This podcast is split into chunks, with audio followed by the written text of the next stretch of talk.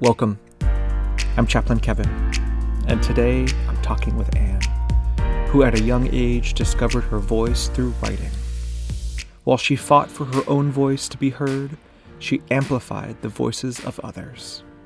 And through it all, she began to live her truth. This is coping.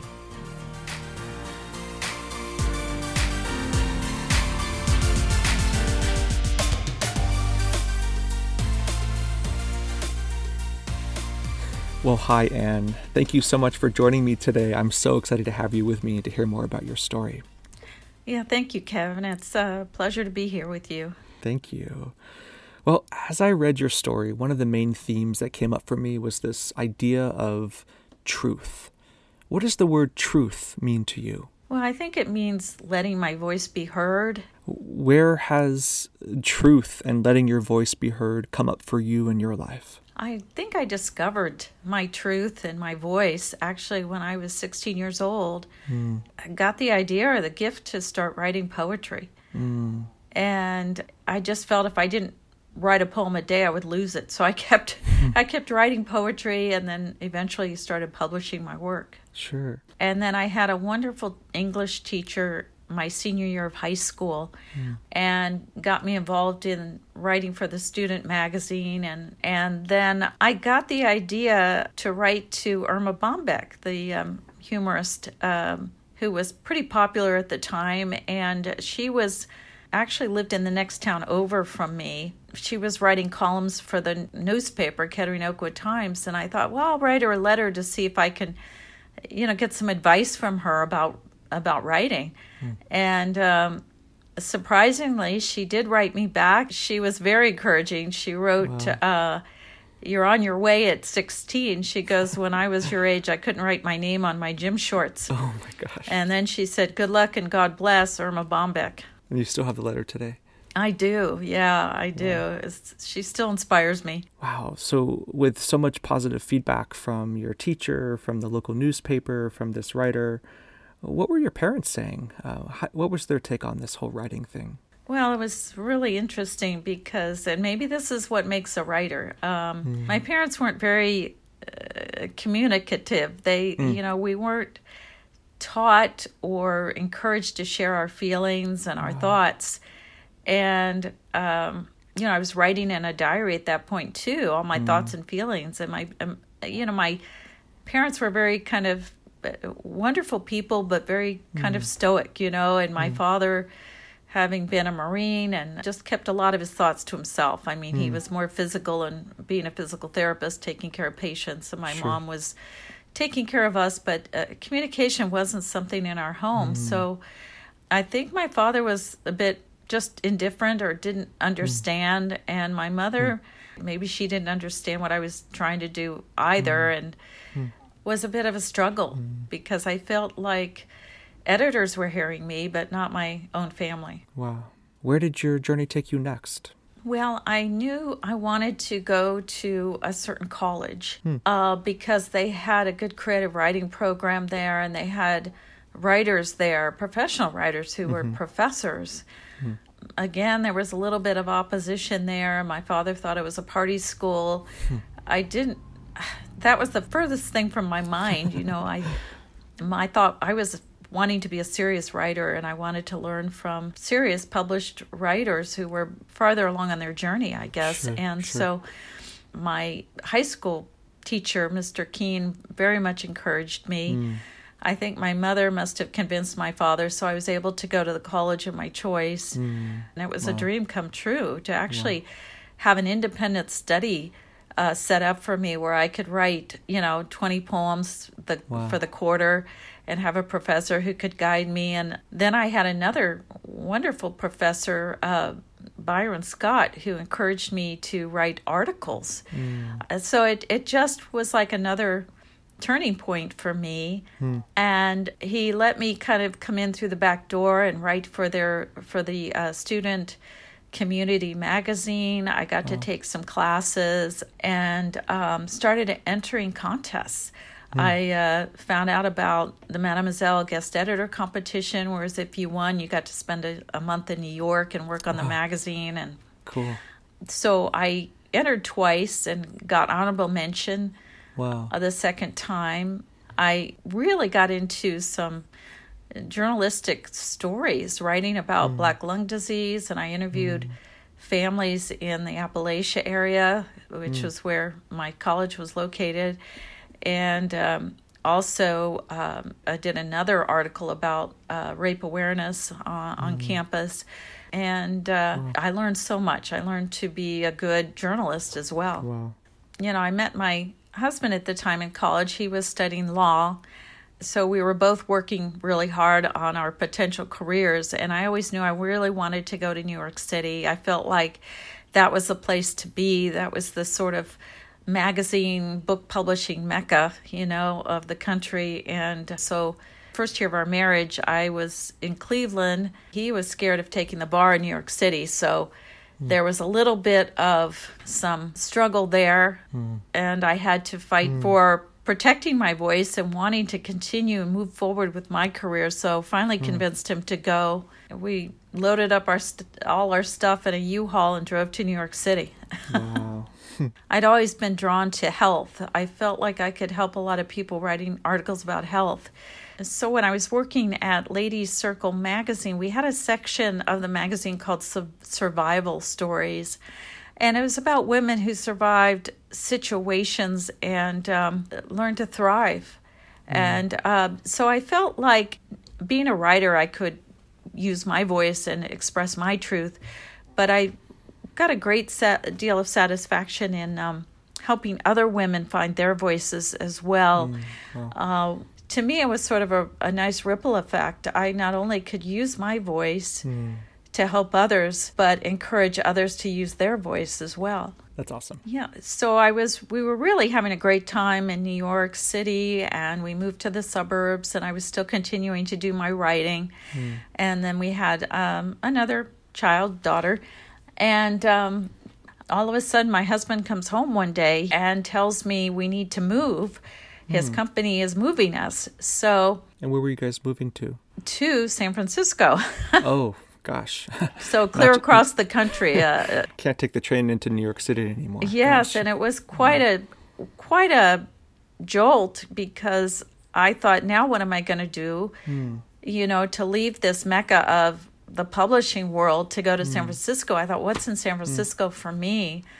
And I tried to look at it like an adventure, um, and with the kids. And I thought, well, you know, maybe moving to California would wouldn't be so bad, and I'll figure hmm. something out. Hmm, hmm.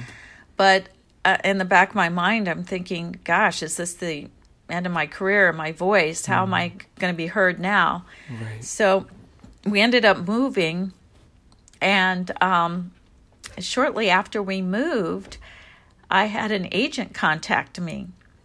And he had seen my credentials in a directory that we put out through the um, American Society of Journalists and Authors. And I was a member of that group. I got into that group, which was another wonderful acknowledgement of my voice. And then um, I said, "Well, I, he's asked me if I had any ideas," and and introduced himself. And I said, "Well, sure, yeah, I do have some ideas." So I told him about my book idea, and he helped me write a book proposal. And lo and behold, we found a publisher. Wow. And so I um, ended up writing the book but again, my voice was stymied because I had this book advance to write the book, but my husband um, started throwing a lot of concerns at me. Well, who's going to take care of the kids? How are you going to get the time to write a book? Blah, blah, blah. Uh, but thank God I had a really good friend of mine whom I had to leave in New York who told me, don't worry about anything, write the book. Why do you think your husband was um, expressing concerns? What What was the basis of his concern?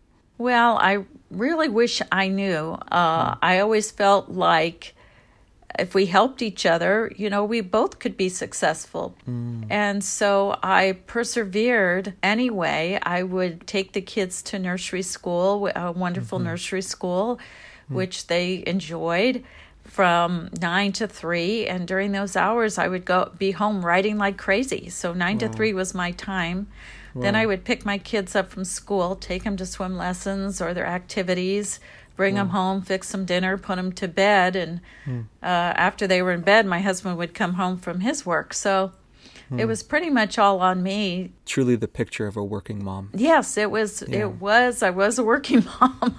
I mean, you know, times two. Actually, I felt like I had double two jobs, double duty. But Yeah. to me, I felt so strongly about being able to help women. Mm, hmm And I felt by writing this book and helping them that they could have their voice. Again, it was me wanting to make a difference in the lives of other women. At the time, I kept thinking, I'm just going to keep pushing and pushing, and he'll be proud of me. My father will be proud of me. My mom will be proud of me. You know, everything will fall into place. And I was determined again to write this book, to have my voice be heard. Um, So I got the galleys um, around Christmas time. My parents were visiting and I was really excited about it. I thought, oh, now my dad will be proud of me. Now he'll maybe read the book and sort of understand what I'm all about and my mom. But for some reason, I, I didn't expect this from my father, but he started reading the galleys, got through like a page, and said to me, Did you have all your marbles when you wrote this?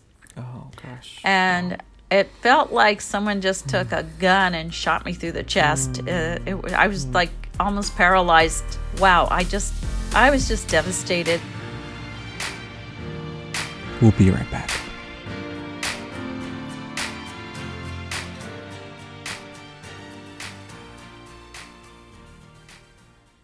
Today's episode is brought to you by Be Well Resources. Be Well is a wellness organization that provides mental and spiritual tools for whole person health. Be Well helps you develop your unique gifts and discover your calling. Follow us on Facebook or Instagram at Be Well Resources to take your next steps toward being well. Welcome back.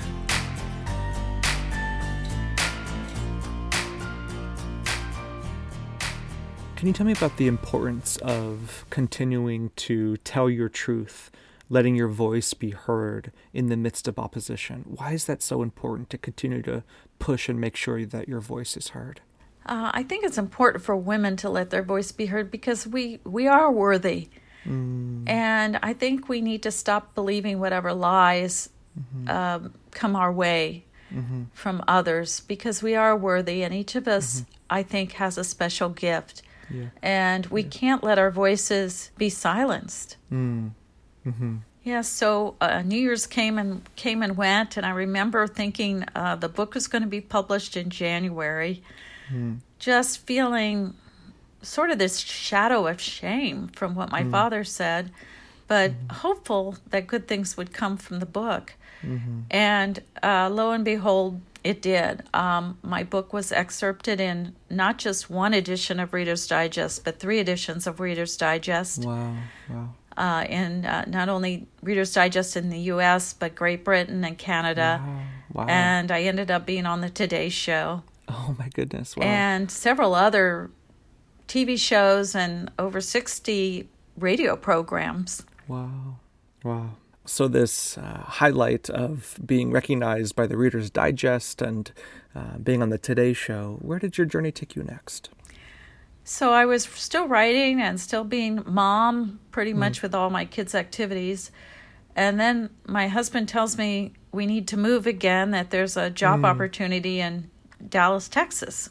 Oh my gosh. Wow. So here we go again, you know, with more change. Um, and I had no clue of Texas. We had visited his brother in Texas, but hmm. I thought, again, what am I going to do there, you know? Hmm. Hmm. So uh, we did move to Texas. And as I was wondering, what am I going to do with myself, with my voice, I saw a little advertisement in the, I think the Dallas Morning News about the Dallas Screenwriters Association. And I didn't have a clue about writing screenplays, but I thought, oh, it's a writing group, so I'll join. Wow. So I started going to the meetings, learning about writing scripts, and it was like uh, my passion was renewed again. My voice, I found the energy and passion in, for my voice again, Wow. and I just poured myself into it. Wow. Um, being uprooted yet again. How do you know when to let your voice be heard, when to speak your truth, put your foot down, versus being accepting and trying to make the best of your circumstances? Yeah, sure. I think it's listening to your heart. Mm. I mean, certain situations, sometimes you don't have much of a choice, but part of me as a writer is that sense of adventure, that mm. sense of new experiences to write about. Mm-hmm. And I thought, okay, so in the back of my mind, I'm like, maybe I need to just uh, take a chance with this and Sure. see what what new experiences I could write about because I think in a way that made my voice stronger. It's really good, Anne. Thank you. So when we were in Texas, um, I was writing for the Dallas Morning News and um, and writing, you know, screenplays.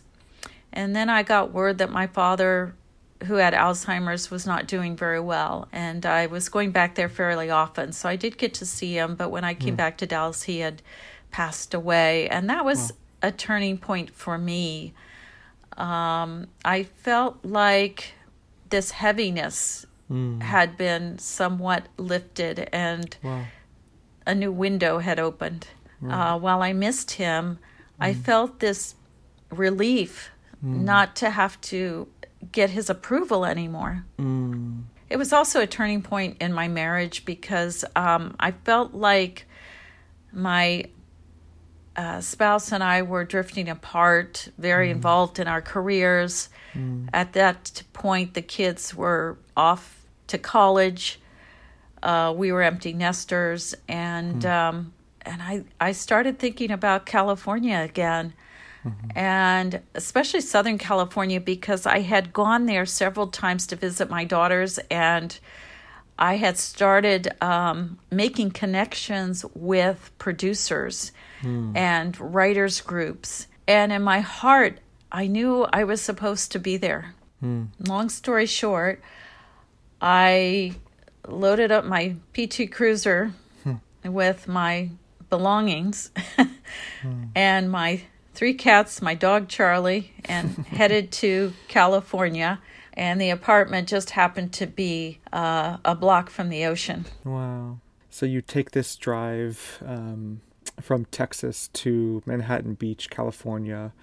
Um, what happened when you got there? So I, I began getting established and uh, was writing more and more screenplays and going to various workshops. And uh, I was learning a lot, writing a lot. Um, at this particular juncture, my daughter graduated, was working for ABC and becoming a producer.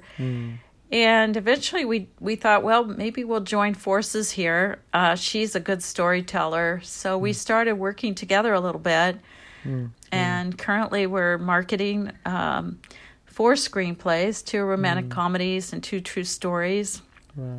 And we're hoping to um, get one or some of those produced at some point in the future. And mm-hmm. I'm also writing a blog mm. called The Other Side of Everything on Facebook, which mm. is a series of essays. I've always loved writing essays, I've published essays. For me, that is the greatest form of using my voice because it is very personal.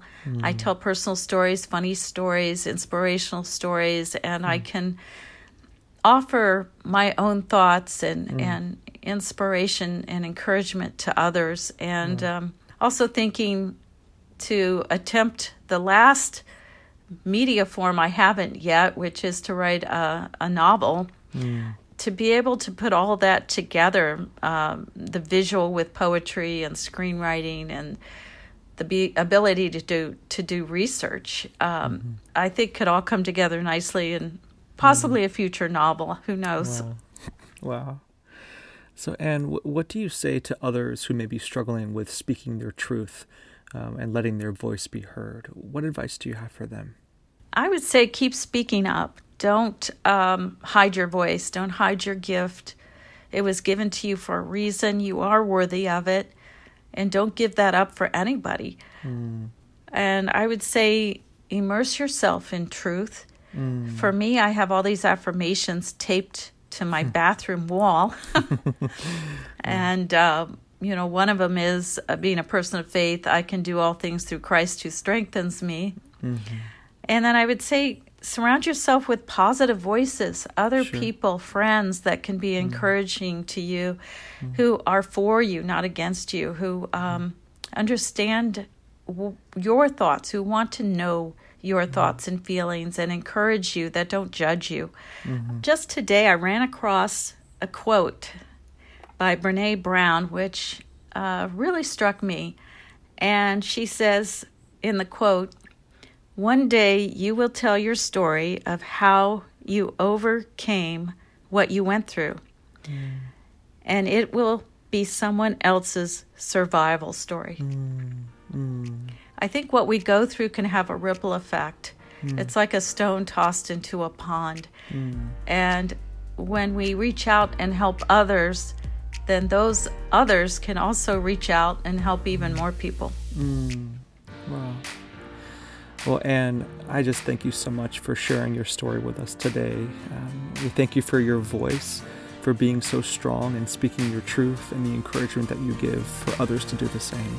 Thank you for sharing your story with us today. Yeah, thank you very much, Kevin.